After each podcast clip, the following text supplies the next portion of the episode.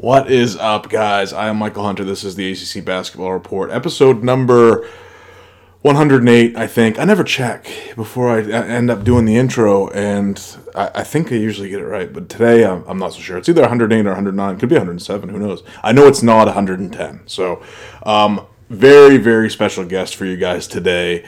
Um, one of my favorite guests, and the guest in what I believe to be the best episode of ACC Basketball Report to come out since I started doing the show a few years ago, and that is current Louisville assistant coach Dino Gaudio joined the Chimp and I today. Had a fantastic time. Dino is a class act, well spoken, well thought guy, well read, um, a, a, a plethora, I guess, for lack of a better word. I don't even know if I'm using that word correctly uh, of information, both basketball wise, socially wise, uh, player information wise. He's just a great guy. Talks about everything, um, and and has a good time when he comes on, which is fantastic because we don't we don't usually go the coaching route because a lot of people won't won't say things that they're kind of thinking. I like to stick with media guys or or or, or even you know in in Harold Little's uh, instance, uh, player parents or people you know kind of close to the programs or players themselves because they they tend to be a little bit more forthcoming, I guess, when we're talking about the game and about college programs and things of that nature. So, um, but Dino is, I mean, he's just the classiest guy. So it's it's always a pleasure to have him on, and, and tonight was no different. Um, I'm not going to delay the podcast with any kind of long intro. So uh, don't forget, like, rate, review, share the podcast, get the word out. Um, we are now on Pandora, uh, Spotify, Stitcher, Apple Podcast. Leave us five star review and a comment um, telling us how much you love the chimp and how funny he is because apparently he's the star of the show. um, but uh, no, I appreciate you all, and I'm just kidding. I hope you guys enjoy. Here he is, Dino Gaudio.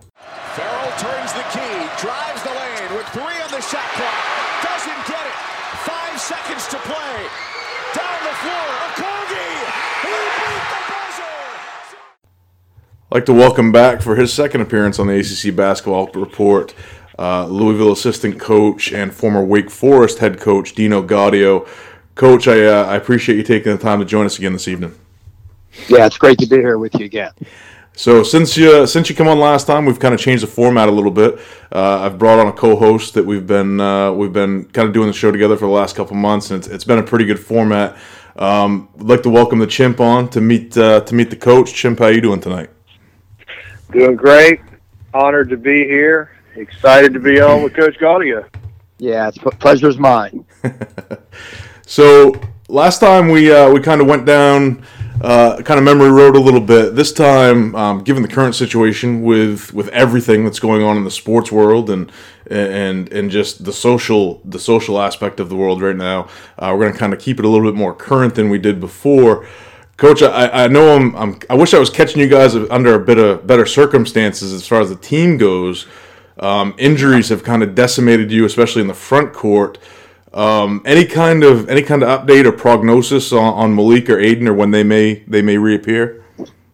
Well, you know, Malik is finally out of the boot, and okay. um, he's doing some like he's shooting free throws. He's doing. I think he's still a couple weeks away. I'm, we're hoping like maybe that first or second week in February. Like like we were off from practice yesterday. Our NCAA mandated one day off, and I, you know, I, I was in a, a, a weight room and, and I was looking out on the court, and Malik was like doing some slides along the baseline. He was doing some stationary ball handling drill, but it's good to see him out there, and he's doing a lot of stuff that he could do that's cardio right now in mm-hmm. terms of riding the bike.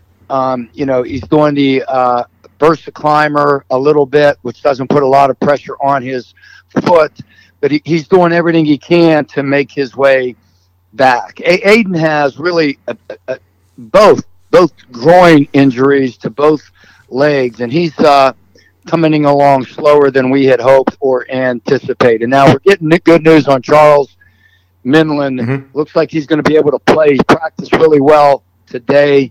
Looks like he's going to be able to come back and uh, play. We're hoping significant minutes against Duke on Saturday. Um, it was it was tweeted out the other day that uh, that Quinn had kind of banged up one of his shins or both shins in practice. Um, is that is that keeping his minute count low right now? Yeah, he he's fine now. Qu- Qu- Quinn's fine. It was it, it was it was actually David Johnson. Like he, he we went to one, Miami and his his uh, he he bumped legs with uh, uh, one of our walk-ons, Brad, and uh, he, he was nothing where it could he could injure it further. But I guess he had a lot of pain with it.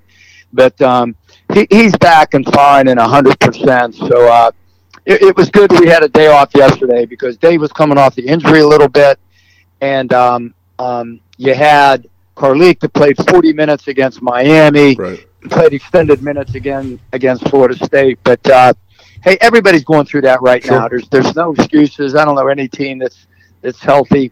I, I'll tell you, Michael, what you got to be careful of right now with what's going on in the country with COVID and and and injuries and stuff. Th- there's a there's a tendency and a proclivity to have a built-in way to explain away performance. Sure. And if you do that, you're, you're not going to be successful. Like like everybody's going through it. Everybody's dealing with it. The COVID. Everybody's dealing with injuries.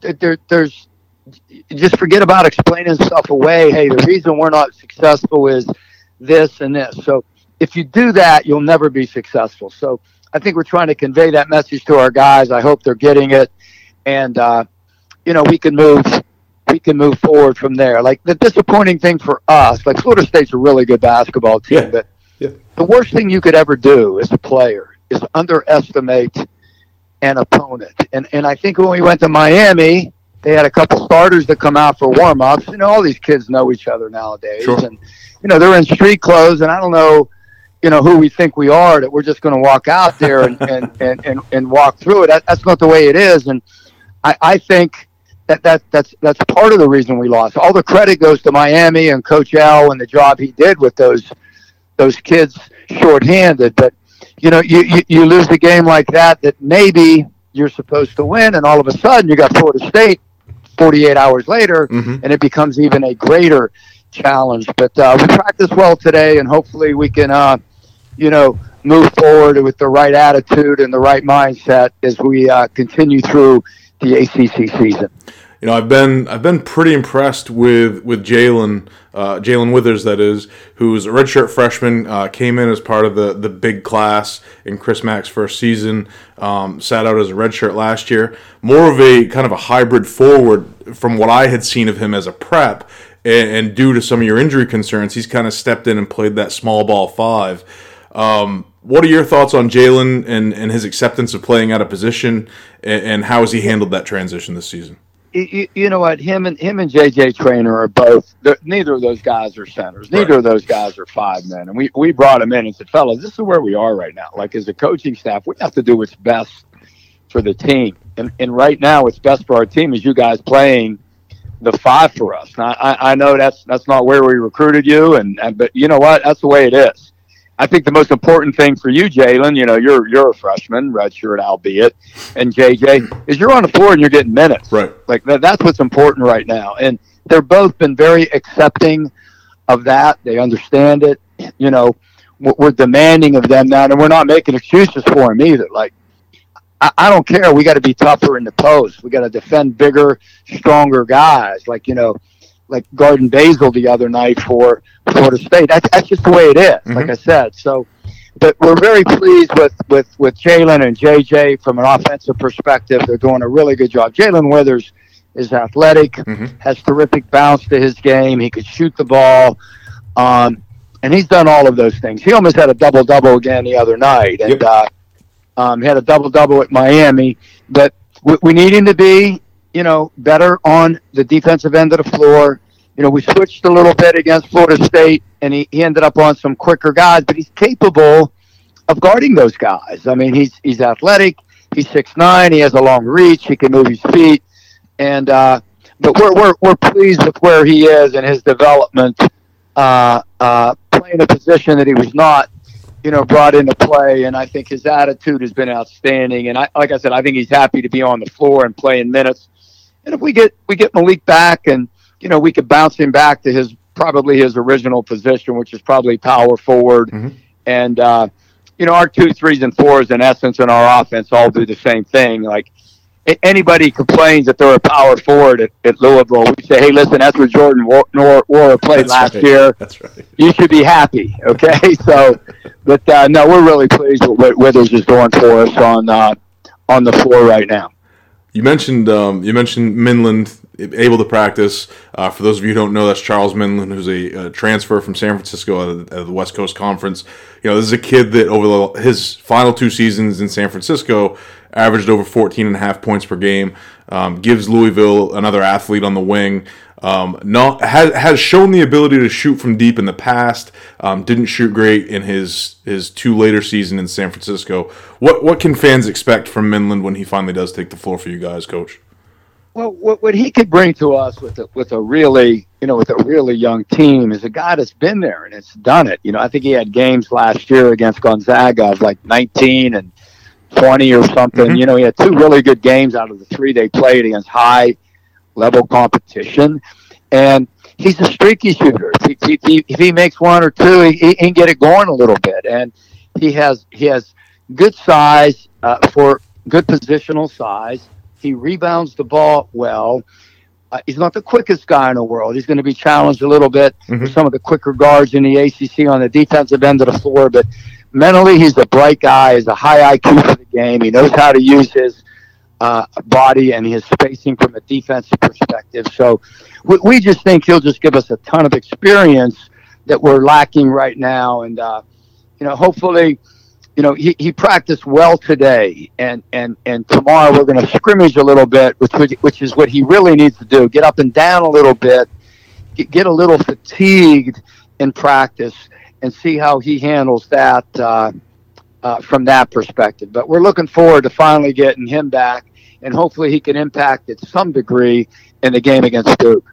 I want to talk about your backcourt a little bit right now, and I know Chimp will have something to add here um, after this question. You mentioned, you know, Minlend offering you guys a little bit more experienced on, on a somewhat younger team right now, especially given some of the guys that have had to play due to injury. Uh, Jones comes to Louisville as a grad transfer, the only player in Division One last year, averaged 20 points, five boards, five assists. He, he's a 23 year old man. Um, how has his presence contributed to David Johnson's breakout season when David Johnson was really expected to break out anyway? Um, how, how has Carlik made that transition a bit easier for David?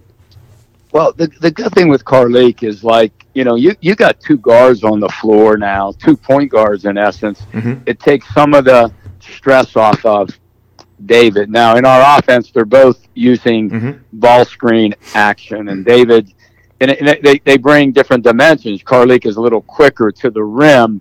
Dave has more size, but but Carlik owns other guys' confidence. Mhm. Like like he's such a confident young man when he's out there with them, they, they feel good about themselves. And I know Dave feels that way as as well. And it took him a little while to get, you know, Dave always had the ball in his hands. Well, now Carlik initially does. He, it took him a little while to get ju- adjusted, but but they they coexist very very well together. Um, you know, I tried to give him an analogy when I was at Wake Forest. I had you know two point guards and Jeff Teague and Ish Smith, and Ish got hurt early in the year and he missed like ten games. Well, when he came back, we were playing well. We were at the time 16 and 0 and and, and number one in the country. But he was one of our five best players. He had to be out there. You know what I mean? Right. So it, it took a, a couple games, but then they, they realized, hey, if, if Ish got the ball, I, I you know Jeff would run the wing, and same thing with with Dave and uh, Carlik. I, I think they are uh, coexisting together rather successfully. I think it's an ACC, I would agree. and um, and, and, and it, it helps Carlik too. You got a guy like Dave. If it's a bigger point guard or a stronger guard, we could put Dave on him and maybe put Carlik on a shooting guard. But they, they've been they've been terrific together. And Michael, what we do a lot in practices, we, we, we almost never have. These are our first five, and these are the second five. Right. So a lot of times in practice, like because Coach Mack is really into competition every day. Like Dave's running the point guard on one team, Carlik's running on the other team. Like like you know, Dre might be the two guard on one team, Josh Nickelberry might be the two guard on the other thing. Jalen might be going against Sam Williamson. So we're really in a comp. And those guys every day in practice, testing each other and playing against each other is really making both of them better.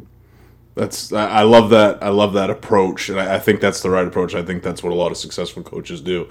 Um, Chimp, did you? I know you wanted to you wanted to talk about the backcourt and the offense they run a little bit. Well, this, this was a perfect segue from from coach. Um, as someone who's coached a long time, and I'm someone who has watched college basketball a long time. Why so much ball screen action now, and where did it come from? and is it here to stay? We, you know what, we, we all we all borrow, steal, whatever we want to say, from the NBA, and you know, from the years of of of Stockton and Malone to you know all those guys and all the ball screen action. It, it, it started to triculate down to us, trickle down to us at the collegiate level, and you know, I, I can remember way back in in 2000- three and four when we had Chris Paul. He was such a good ball screen point guard that we were one of the first teams to implement all this ball screen action, drag screens and stuff. And then, you know, you're starting to see the high school kids, you know, again, they borrow from us. But it, it really has, and I don't think it's going to go away. I, I, I, I really don't. And even Tony last year, Tony Bennett, you know, and Dick's a big blocker mover guy mm-hmm. and, and, and, and motion offense guy, ran a little bit of continuous ball screen. But it's really good for us when you have Dave and Carly, two point guards that make good decisions, that make the right read off of ball screen action. So it's been good for us. And, and, and you're right. Like you're seeing everybody in the country utilize the ball screen action. And from a defensive perspective, you got to decide how we're going to impact the ball. Are we going to jump it like we do in Virginia does? Are we going to go under the screen to keep the ball in front of us? How are we going to handle the roll to the basket, guys on the backside? You know, we always talk about ball screen defense as a five man proposition. It's just not the two guys on the ball. It's like the guys on the help side that have to slide in and bump the roller until the big man returns. But it has been a big part of our offense at Louisville. I think nationally it's become a big, big part of everybody's offense. And and and thus it becomes a big part of how you're going to defend it because it's it's such a it's such a preeminent and big part of the game that you better be good at it or else it's going to cost you. Well, and it it drags the bigs away from the goal. It forces them to run more. Um, do, do you have you ever gotten any complaints from post guys about not getting enough touches down in the box? You, you know what? I, I, I, wish our guys would complain more. Like I, I tell, I, I, I coached way back in the day. I coached like Tyrone Hill and Derek Strong at Xavier. If wow. you never threw those guys the ball, they wanted to wring your neck. They, they and those are two guys you don't want wringing your neck. Yeah, those, I mean those guys played. I think Tyrone played 14 years in the league, and Derek played 11. And you know David West, who had a great career throughout the NBA. We coached at Xavier. If you didn't throw those guys the ball, man, they let you know about it. We're telling Jalen and and and and JJ and and Gabe right now because Aidan's hurt. Like demand the ball inside. Like you got to want it. So I wish they would complain more. They really they really don't.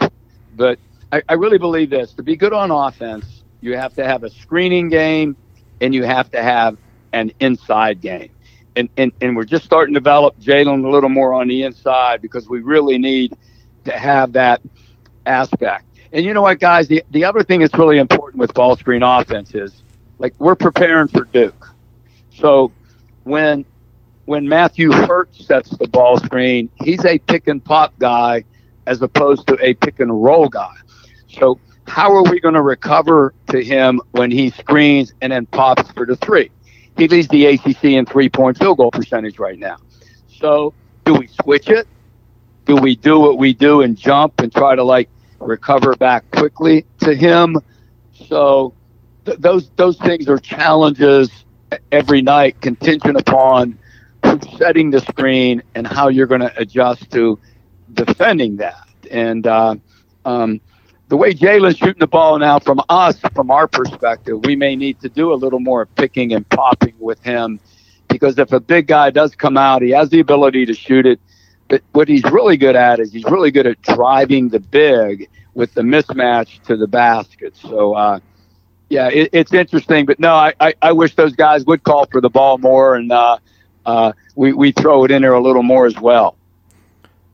Coach, you mentioned you mentioned Matthew Hurt specifically, and I, I, I again the perfect segue. Um, how much do you guys pay attention as far as devising your game plan to a game like last night where Pittsburgh really gave Hurt, you know, a, a, lot of fits in the first half as far as as far as getting clean looks off from the perimeter. Do you guys devise a game plan around things like that? Do you watch film and break that film down when you're trying to figure out how to defend it? Yeah, it really is. It it, it, it really is like like like you know, early in my career, we, we just we were so scout oriented. In other words, you know, one game we we'd handle the ball screen like this. One game we'd go under. One game we'd switch. One game we'd do. But but since we became a pack line team, we've been more programmed to like, okay, we're going to do what we do. Mm-hmm. This, this is how we handle this. We're going to jump the ball screen. If they throw it back to Matthew Hurt, we're going to jump and stunt off the weak side until we recover. But no question, there's times when you have an elite player like that that you got to make adjustments. Now, Virginia Tech, who beat who beat Duke, mm-hmm. and and Pittsburgh last night, who beat Duke, went under all of the ball screens because, and I'll say this, and Duke will probably make 23s against us. so, some of their guards are cat quick, DJ Steward couldn't really shoot. You know what I mean? Mm-hmm. But, but there are more drivers. You want to keep them in front of you. And what Virginia Tech did and what Pittsburgh did was they went under the ball screen so the big guy could stay on his man and attach to Matthew Hurt. And if, if you know, what Jeff Capel said was, hey, if they make a couple threes behind the screen, I'll live with that. So we're, we're, we're in a game plan right now deciding what we might want to do. Do we want to switch? Do we want to go under or do we want to jump those ball screens and impact them? And, uh, you know, what we did in practice today was we were like, hey, let's worry about Louisville right now. Let's mm-hmm. try to get better at what we need to get better at, which is transition defense, guarding the ball one on one, boxing out. We never even mentioned Duke today. So, you know, we'll meet tomorrow morning early around seven to decide, okay, what do we want to try to implement and do against Duke to negate whether it's Matthew Hurt or Jalen Johnson. And because uh, I'll tell you what, them getting Jalen back is a, a it makes them a completely a completely different team. When I when I was working at ESPN, you know, I worked a lot of camps in the summer, and I worked the Under Armour Top 100 camp a couple years, and Jalen Johnson was on my team, and I'm like, yeah, cool.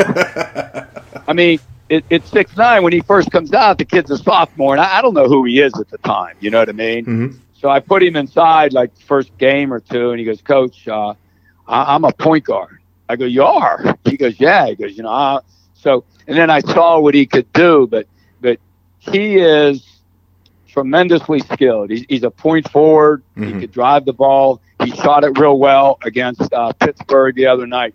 He, he's a big, big challenge for us uh, you know, Duke hadn't had the last couple of games, and uh, I, I, I, think Pitt was blew a sigh of relief when Jalen fouled out last night. Yeah. But, uh, he's really tar- uh, talented and, and, and, a much needed uh, dimension, added dimension for them moving forward.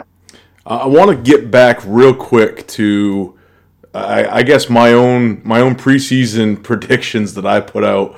Um, I caught a little bit of heat for ranking David Johnson behind Isaiah Wong at Miami. I've been a big Wong fan for a long time. Well, not for a long time. He's only been in college a couple years. But my my biggest question mark with David coming into the season was the fact that he shot under 22% from from behind the arc last season. This season he's he's scorching hot basically at about 44%. Was was the shoulder injury was it was it just simply the shoulder injury that was holding him back last year? Or was he in the gym shooting in the dark every day and just made himself that much better? I, I think it was a combination of things. If you remember when he incurred that shoulder injury he missed the entire preseason That's right. the first few games of, of, of last year. So now he doesn't have a lot of confidence like when he, when he did start to come back and you know it's not a it's not a big change, but our line from high school is a little bit longer. Mhm. You know what I mean? And and he's so used to getting to the basket that, that that's what he continued to do all last year, and he didn't shoot the ball well. So I think he realized the, the, the, the needed dimension, the added dimension that he needed to bring back this year was shooting the ball a little bit better from the perimeter. And he's done that. He's really invested a lot of time in, in his shooting. And, and uh, I, I think you're seeing the, uh, the fruits of his labors. It really is, is, has been good for him. And it's really kept teams honest because now he is a hard downhill driver and, and if you got to respect and close out a little harder to his three point shot, Mhm. then he's going to be he's going to be difficult. He's going to be a tough cover uh, in, in games, and and he's done that, and he's done. He he just has to like so many kids understand a, a good shot and a bad shot, and, and and when we want a shot, and how early in the shot clock. You know, we don't have Jordan Nwora or Ryan McMahon that we gave the complete green light. Like it could be a first pass three and you're shooting it with 27 on the shot clock, and we, we were going to live and die with that. I, I don't know if we have anybody on this team that has that discretion. And every once in a while, Dave will like, you know, try to single handedly do things, and he's understanding like. I got to trust my teammates a little more. Maybe we need to get the ball in the paint and get a kick out for a three before I let one go in transition. But, you know, we are really pleased with his development, especially from behind the three point line. Um, I was watching one of your games. You're not allowed to mention Wong anymore. okay, yeah, yeah. he You know, crushed us the other night. He was terrific. He was just terrific too. In three years we've been at Louisville, we never once doubled a kid off ball screens. Mhm. In the last four minutes of that game, we had to double him, and it was a little bit too little, too late. But no, he was he was he was terrific. Yeah, I, I, I, I've been a big Isaiah Wong fan since watching him early last year. Um, I even I caught a little bit of heat too for um, I ranked Justin Champagnie at Pitt as the third best returning player in the ACC this year behind uh, Garrison Brooks and Jay Huff.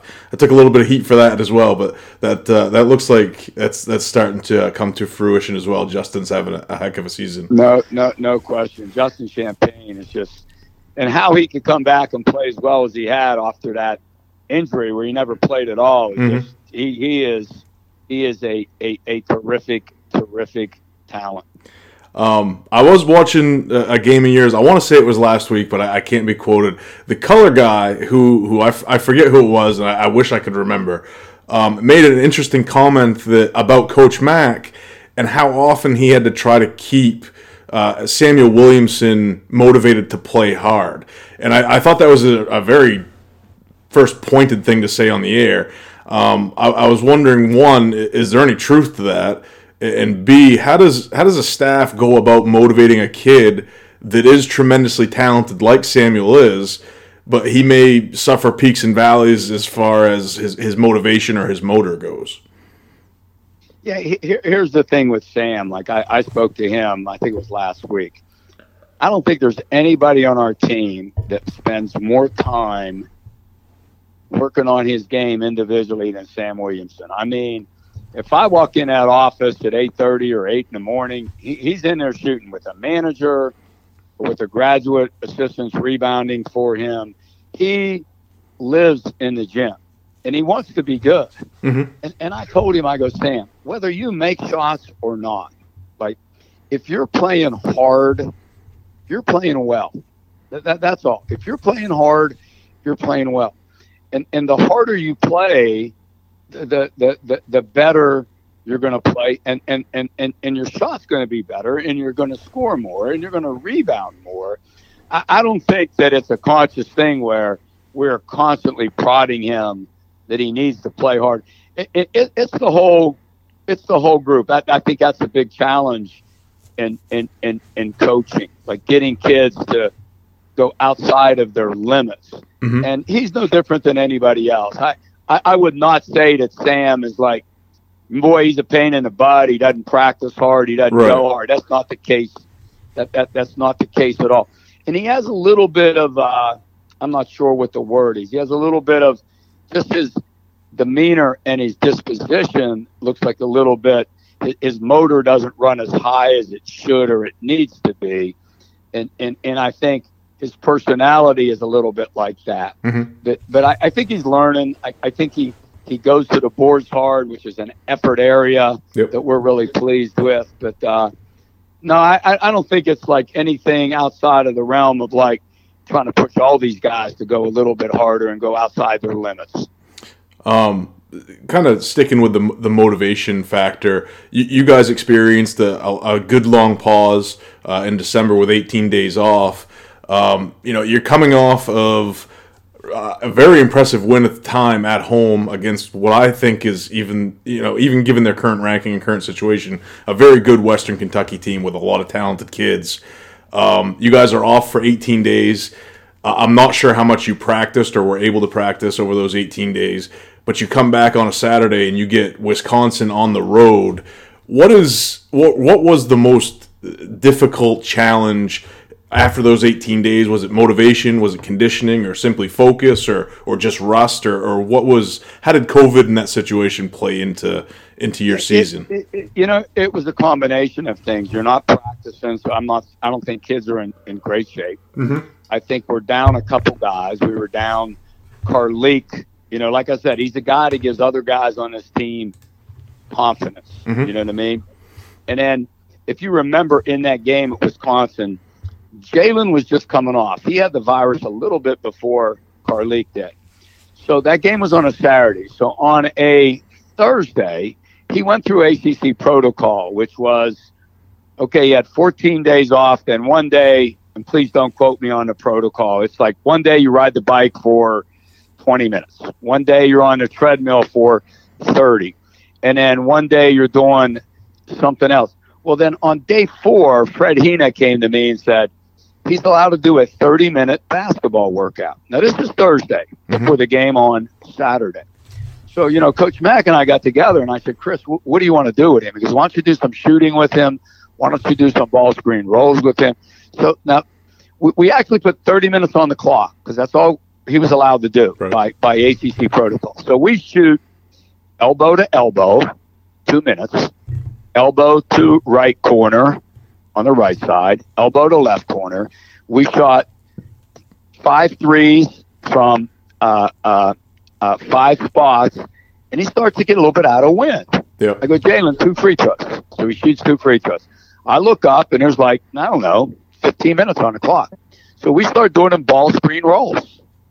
You know, he, you know, he's coming off and a walk on throwing him a bounce pass, and he laying it in. Jalen, come on back up. Ball screen on this side. He he goes about five or six ball screens, and he puts his hands on his knees.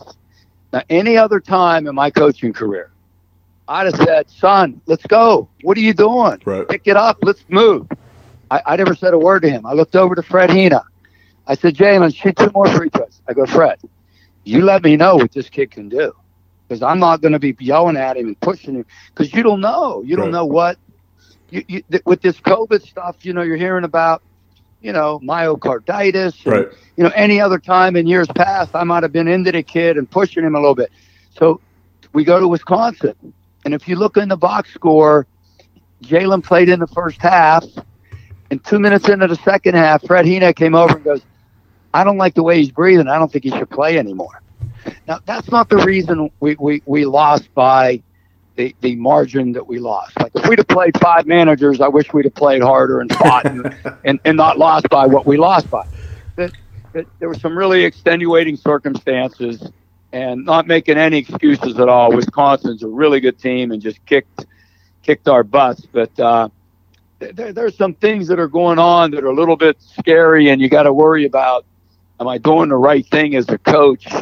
And and we, you know, we just defer to the medical people and um, and go from there. But it, it, it you'd be remiss if you say it doesn't impact you. Mhm. When, when I'm looking at Virginia play Clemson the other day at Clemson, they were beating the heck out of them, and then you saw where Clemson had COVID, they had a pause, and now they're playing Virginia. It's it's it's not the th- the, the same. I, I said this to somebody early. If you lose games with kids injured, that's part of our game. Mhm. I mean, you know, Malik Williams being hurt, that, that's that's part of the business. But with kids out with COVID or not practicing, I think it bastardizes the games a little bit. I, I think it's that added dimension that you really wouldn't want to see there. But you know, we're in the season. You got to play the games. You got to do just the, the, best you can do, and then live with the um, the outcome. Chimp, anything you want to add before we uh, start to go into the bonus and wrap it up? I'm sorry, Michael. Say again. I'm, I'm just throwing it over to Chimp if there was anything he wanted to ask you before we. Before oh, I'm we... sorry. No, you're good. Well, the, the the one thing I would say is this: is that as as a fan, uh, I am thankful to be able to watch these games, and it's interesting to hear Coach talk about you know what you, what these kids are going through. I know, it, and I'm sure, Coach, it has to be extremely tough on the kids too, not yes. just physically, but mentally. No, there, there, there's there's there's there's no question. There's no question. And hey, think about this. Our young guys came back to school Memorial Day weekend, whatever that was, 29th, 30th of May, and then, you know, we sat down with them, you know, in November and said, fellas the NCAA says you have to have three days off for Christmas. But we're afraid if if you go home, now we're going to give you three days off, but if you go home and you come back and you contract the virus, then we're not going to play Kentucky and we're not going to play. You know, I think Pittsburgh was was you know an early season game that was before Christmas though, but we said to them, and, and we think it's in our best interest that you stay here for Christmas and you don't go home. Because what happened was after summer school, they went home for like eight days. As soon as we came back, when school started August 17th, we had a little flurry of, of an outbreak. We had four players have the virus. So they came to school May 29th to 30th, went home for a few days in August, didn't go home for Christmas. It, it, uh, you know, you talk to the coaches around the country, it's like, you know, when this season's over, we need to shut it down and let these kids go home for a couple weeks. You know, the classes are online, and surely when school's over, they they need to get away because. You know, I, I know I was here for Christmas and my family wasn't here, and it was like, holy Toledo. That's that's that's a tough, that's a tough, tough time, and it's it's really mentally taxing on those young kids. It really is. It really is and that's the the big thing for me that I think about when I watch these games every night is, you know, as fans, you know, we want to be entertained and you know people paying attention to the rankings, and I'm kind of sitting there going, I'm just thinking to myself because I played at that level, and I can't imagine what it's like and what these kids are going through. So I'm telling you, I'm just thankful that that the coaches and the players are doing everything that they're doing just to, to, to be able to get out on the court. Yeah, a- a- absolutely. They're making a tremendous sacrifice. They they they they, they really are. And uh, you know, I hope this doesn't happen. But I'll tell you what, you know, I'm really good friends with Fran Fraschilla and and you know some of my former colleagues at ESPN, and there's starting to be a little rumblings around the country that some some of the coaches are saying that they might not want to play the conference tournament only because they're afraid.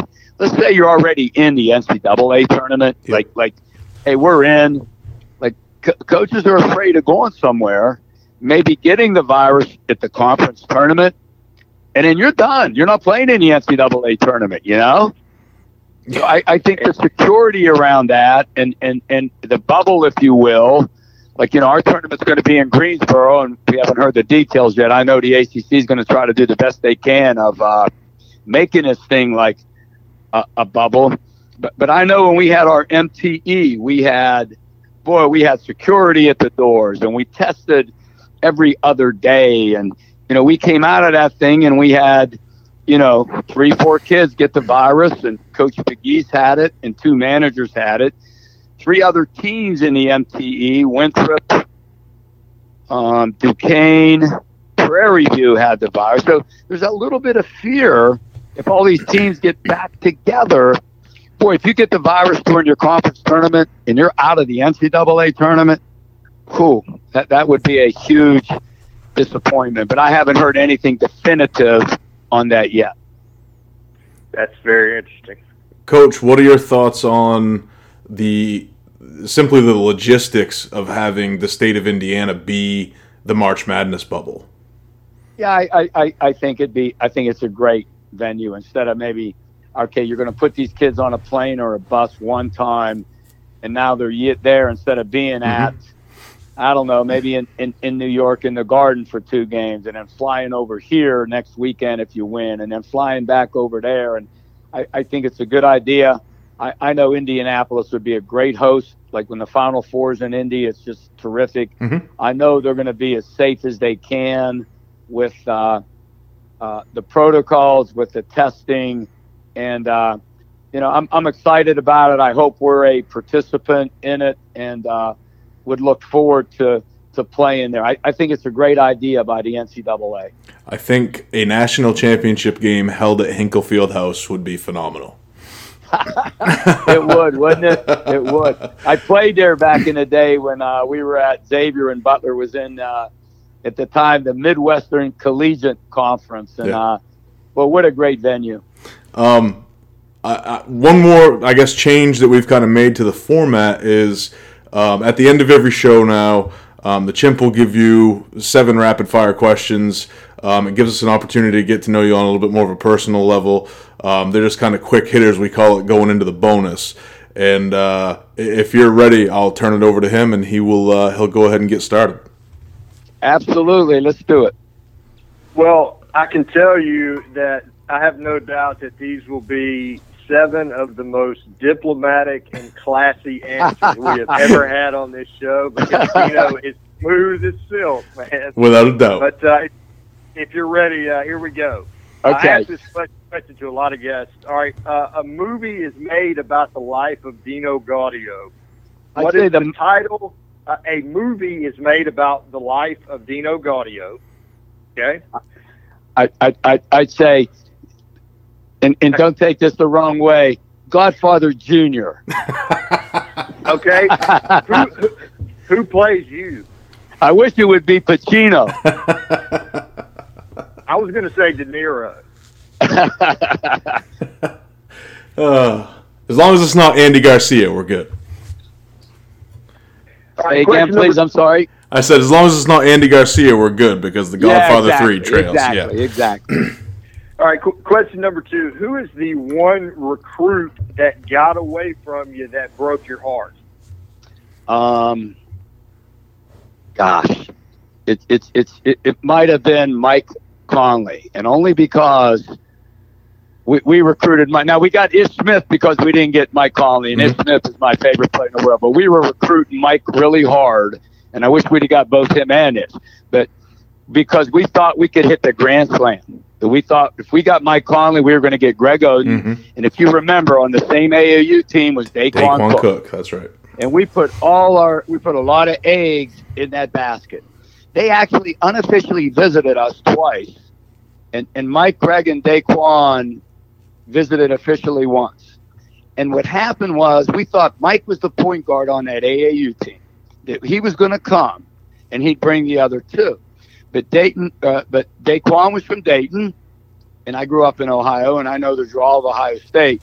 That he committed to Ohio State first and brought the other two with him. And we know that that group took took you know Thad took those guys to the Final Four and was it Michael? Was it the national championship game as well? yeah, they they played Florida in the national title game. Yeah, but we, we, we if we you know that's the one that we felt like we had a really good chance of getting that never came to fruition and um, um, I'm happy with the guys we got, but that that could have been a, you know maybe a Final Four team like Ohio State had.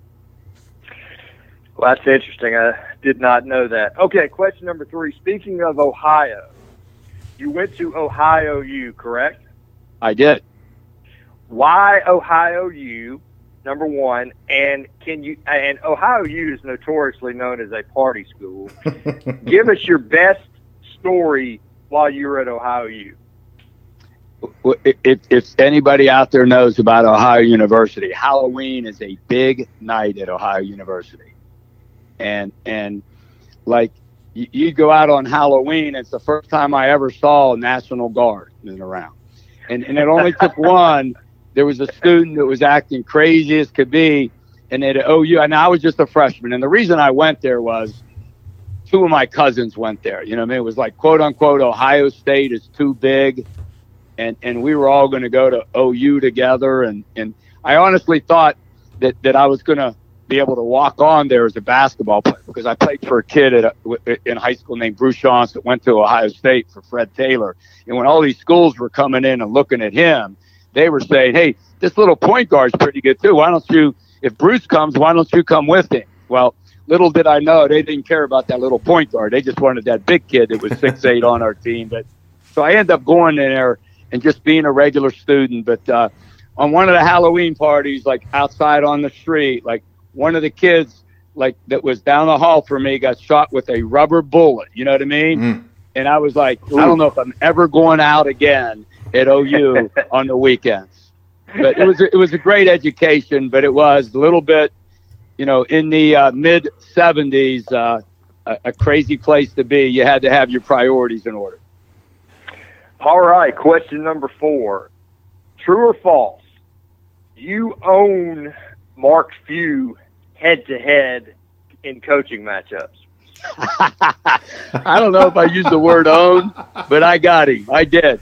Up, up, up, up there too, and it was a great win up there. And uh, uh, we had a really good team and and we had, like I was telling you, Smith and Al-Farouq Aminu, and we had a great game up there. But uh, um, it was a good win, and about I tell you, that plane ride home was as good as any as I, that I've had. So the answer is true. You do own him. It was December yeah, I'm not going to say oh, but December fifth, two thousand nine, and you won the game by two, and you are one and zero. Oh. I'm one and zero. Oh. I'm I'm I'm I'm one and zero. Okay, I have a friend that is from uh, Western Pennsylvania, and I must tell you that y'all's accents are very, very similar. You guys could be brothers. So this is a food. que- this is a food question. Okay, would you rather have pierogies, sausage and peppers, or pasta with meat sauce? Oh, I, I think I got to go with the pasta. I think the pasta with the, the, the meat sauce. Now, here's the big thing. Like my wife, God bless her, I made her learn from my mother, who's 85 years old, how to make spaghetti sauce. And now she does it as well as my mother does. Now, we're, we're not a lot of we're not a lot of marinara with meat sauce, but more marinara with meatballs. But yeah, I'm I'm I'm a and for me, it's all different. Like I could have spaghetti on Monday, rigatonis on Wednesday, mustacholi's on Friday, and and and I'm fine. So I, I could eat pasta three days a week. All right, good answer. Okay, question number six. Now I have a backup question for this if you choose not to answer. Oh wow, all right. we go. all right, bigger uh, bigger ego, Jay Bilas or Dan Dakich? I think. Well, you know what? They're both out of the out of the orbit. Those those guys are both off the charts. But I will say this: Jay is a little more humble than Dan. I will say there that. you go. All right. All right, last question. I saved the best for last. Who is more competitive, Chris Mack or Christi Mack? You know what? I, I, I, and how about this? How many guys could say that they've guarded both Chris Mack and Christi Mack? Right. I could say that when Chris was dating Christi, she'd come down. We were assistants at Wake Forest, and she'd play with us. She, she, she would play with us. Now, I'll say this Chris Mack is incredibly, incredibly competitive. I think he's more competitive than his wife. But I will say this his wife, now we're talking women's basketball, men's basketball, was a better player than Chris. Oh. Whoa! Don't put that on the air too loud, but but I'm going to say that. Christi well, Mack is in the Dayton Hall of Fame. And I saw she was. I think she's from Kentucky, if I'm not mistaken, and was the pl- state player of the year in in, in high school. Is that correct? Yeah, I, I she she went to school right here, and uh, and I hope I get it right. Was it Holy Cross? But but she, I mean, when, like I said, when her and Chris were dating she would come. We, would play lunchtime ball, and she, she'd play lunchtime ball with us and, and hold every bit of her own. I kid Chris. We played one on one maybe 200 times in our career, and he probably beat me like 198. but the one time I beat him, he lost his mind, kicked the ball up to the ceiling, went into the rafters. But uh, and I never let him forget that. All right, well, Coach, you are now in the bonus, and I have to uh, really enjoyed it. Great answers, and uh, it's a lot of fun uh, listening to you this evening. Thanks for coming on. Hey, thanks for having me, guys. Great, great to be here. Dino, I just want to follow up one thing real quick. Um, as far as the, uh, the, the Western Pennsylvania and, and, the food situation, I spent a year building a complex at uh, Indiana University, uh, IUP in Indiana, uh, Pennsylvania. And while I was out there, everybody that I run into told me that I had to try Primanti Brothers. What is your? Oh yeah. What is your, okay? I, that tells me a lot right there. What is your honest assessment of Primanti Brothers? Well, you got to remember now, Primanti's Brothers is a late night dining venue. Right. I mean, when everything's closed, that's where you would go. And, and at the Primanti Brothers in Pittsburgh, like, and I, I grew up, like I said, in Eastern Ohio, but just 45 minutes from Pittsburgh. They would put the French fries yeah. on the sandwich and, and, and, and some people would go in there a little overserved. and I know one thing at like two in the morning, it was the best. It was the best. I, I had it once or twice while I was out there, but uh, the, locals out there ranted and raved, and they they would drive. I can't remember how far it was, but it had to have been 30, 40 miles out of Indiana that uh, yeah. uh, that they would go up there to Primanti Brothers up near the outlet shores and and and visit that for a late night snack for sure. Yeah, it's, it, Pittsburgh is such a great town. Like when I was growing up, you'd go through the Fort Pitt tunnels and it would just be smoke from the steel mills and stuff. Yep. And my dad worked 44 years at Wheeling Pittsburgh Steel in Eastern Ohio. But you go through that tunnel now and see that city. It's it's it's a gem, and what what a great town and what great people. Coach, I, I, appreciate you taking the time to join us once again, and I'll do uh, my best my best Jon Rothstein impression and tell you good luck on Saturday against the Dukies. Please do. Please do. Thanks, guys. Thanks, yeah. Take care. Truly one of my favorite guests that I've ever had on this show. That's Dino Gaudio, former Wake Forest head coach, current assistant head men's coach at Louisville. Um, I mean, just a, class guy. And for those of you who may have missed my rant and rave on Twitter, you know, that interview was originally scheduled for Tuesday night because, of course, I have some obligations for uh, for the Rockin' 25 on Wednesday, and my uh, my laptop decided to to have kind of a meltdown at exactly the same time that uh, Coach Gaudio was supposed to join us on the air. He was gracious enough to make time for us on Wednesday evening, which I am absolutely thankful for. I thought the show went great. Um, I always appreciate his time. Uh, appreciate the chimp on the show. I thought that the, the bonus was fantastic, and I hope you guys really enjoyed it. Uh, don't forget, like, rate, review, share the podcast. Uh, leave us a five star review on Apple Podcasts. We are also now available on Pandora. I finally got that email after submitting the show, what feels like forever ago, um, and, and, finally got approved there. So if Pandora is your your choice for listening to podcasts, we are now available on that platform as well. Um, Apple Podcasts, Spotify, Stitcher all that stuff we should be available on at this point. So I appreciate the follows. I appreciate the kind words. I appreciate you guys continuing to listen. Um, I hope to uh, to continue putting out uh, this great content. So uh, thanks for joining me. We'll see you next week. Later.